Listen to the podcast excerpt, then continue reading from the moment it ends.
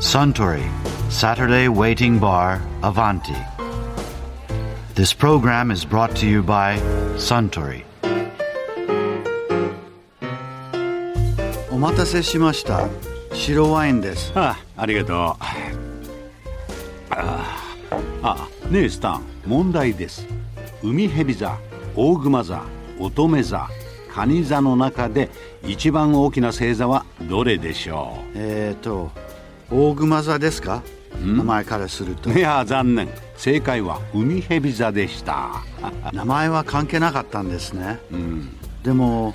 突然どうしたんですか？いやいやあかりさんに教えてもらいましてね。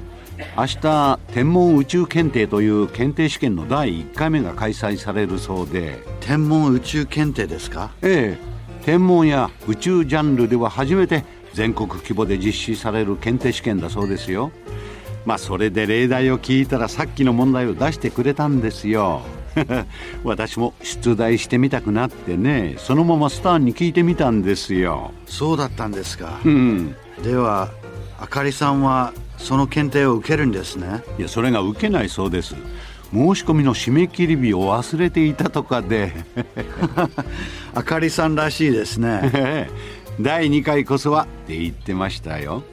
あそうだ宇宙といえば以前 JAXA の横山哲郎さんがこんなお話をされていたことがありましたよね。僕らの年代って本当にあのアポロの月に行った時僕中学校3年生だったんですけど、えーあれからもう42年経ちますが当然42年後にはバンバン宇宙船が飛んで火星ぐらいには当然行ってるだろうと思っていたら、なんとびっくりで70年代から月にも誰も行ってないみたいななんか停滞しちゃってるような気がするんですけどそんなことはないんですね。停滞という意味ではねやっぱりアポロのあの時アメリカがあれだけの金を使えたっていうやっぱり時代だった。突っ込んだお金の額が違うんですか、あの時は。全然違いますよねあそうなんだ、よく言われてるのは1人4ドルっつったかな？アメリカ人がね、今 NASA が使ってるのは1人0.5ドルかな。うん。まあ要は戦費みたいなもんですよね。コールドウォーとか、はああいう時期のね。うんでその後結局69年に上がってるんだけれども、予算プロファイルは65年から6年ぐらいがピークじゃないかと思うんですけどね。もっと言えばケネディがだって62年ぐらいに60年代に月に人をやるって演説しましたよね。だからあの時に急速に増えて、ものづくりとしては65年ぐらいがピークでね、ん。ベトナム戦争とかなんだっけなあのこのメディケアとかそういうやつの負担で結局伸ばしきれなくなって下がっていってアポロ17号でやめましたよね。そっかベトナム戦争が盛んになってきたのとそのアメリカが研究開発費とか突っ込めなくなったってちょうどクロスしてるんですね。そうそうそういう時期でね。それで、まあ、その次がやっぱりあの規模じゃ続かなかったっていうことですよね、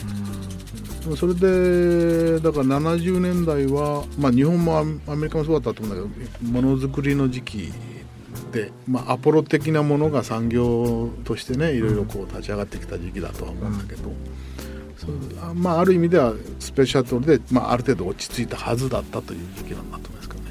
あのしかし1969年今から42年ぐらい前の技術でも月まで人をやって無事に返してるわけじゃないですか、さらに言えばあのアポロ13みたいにちょっとした突発事故があっても、なんとか無事に人間を返してる。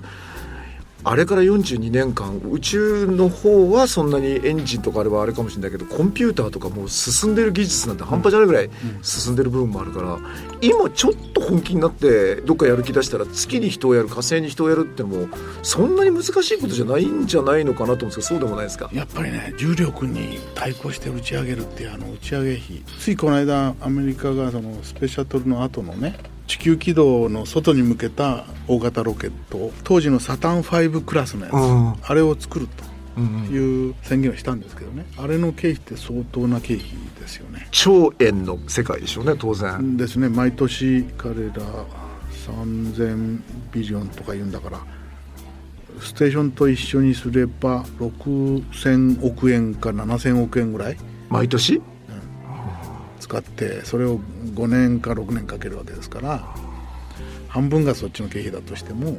そのえっと、上にマルチパーパスなんとかというのを乗っけるため、MP なんとおっしゃいました？MPCV M MPCV、それを運ぶための大型のその打ち上げ機。打ち上げ機。SLS って彼ら言ってるんだけど。その SLS というのを使って MPCV というのを上げれば一番上に乗せて。当然ですけど国際宇宙ステーションの往復だって簡単にできるってこと？簡単にできますけどそんなに金かけることはない。あそうかもうそんなにやればいいそっちはもう民間に任せる。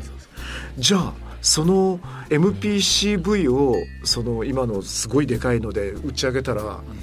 いよいよ火星に行こうって話？今あの当面は月なんですけど今のアメリカの政権は月と特定することを嫌がってて、アステロイドとかラグレンジポイントってちょうど月と地球の重力バランスの取れる場所があるんですけどね、そういうところにこう行くというのを中間地点にして、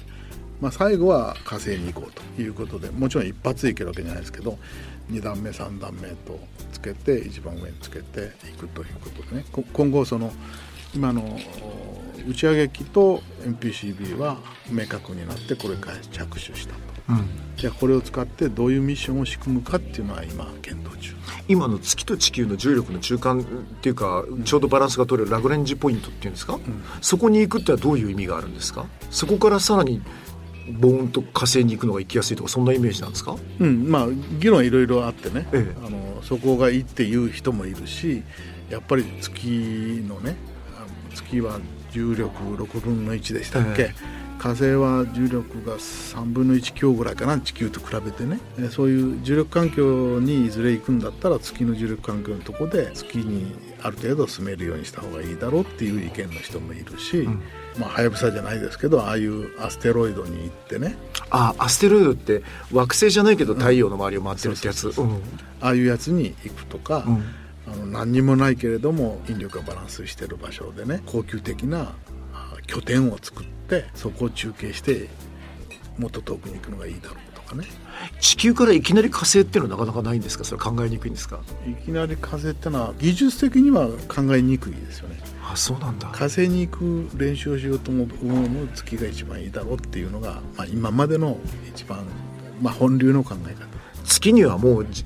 まあ、アポロ、えっと、11号から17号まででしたっけ、6回行ってるじゃないですか。そしたらもう月は6回で卒業ってことじゃなくてもう1回月でいろいろトレーニングしたりしてそこから火星っていう段取りなんですね。今までは月に行くことが目的だったから、今は火星っていう最終ターゲットを見ながらそこに行く練習しせないかんですよね。なるほど。いいろんな意味でこれでも月から火星までってどれぐらいかかるイメージなんですか？うん時間は往復で2年かかるだろうっていうイメージだし 地球と火星が太陽を回る中で近い時期と近くない時期あああそうですね。火星大接近ってはい。だから打ち上げに適したタイミングっていうのは2年に1回来るんですよ。ああなるほどでそこの近いところをうまく使って行っていい時にこう帰ってくるっていうのを組めば2年ぐらいのツアーになるだろうと。2年はちょっと長いですね。だいやだけど考えても半年ぐらいいる人いるわけでしょ？だってはやぶさ7年かかってやってきたんだから。まあ確かに。はやぶさが降りた糸川というのは、周回軌道ってのは、まあ、あの当然ですけど楕円でずれてんでしょうけど、地球と火星の間ぐらいをななんですか？もうちょっと遠いの逆に？火星の手前かな？ちょっと僕も知らないですけどね。ただあれはどっちかっていうとランデブーっていうセンスですよね。着陸っていうセンスじゃない。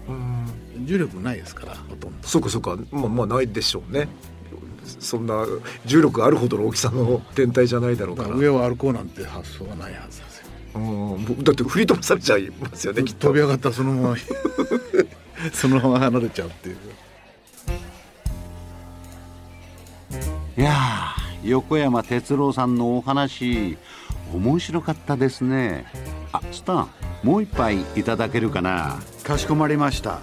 ところでアバンティの常連客たちの会話にもっと聞き耳を立ててみたいとおっしゃる方は毎週土曜日の夕方お近くの FM 局で放送のサントリーサタデーウェイティングバーをお尋ねください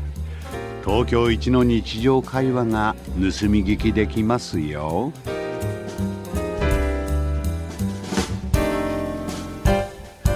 Suntory Saturday Waiting Bar Avanti.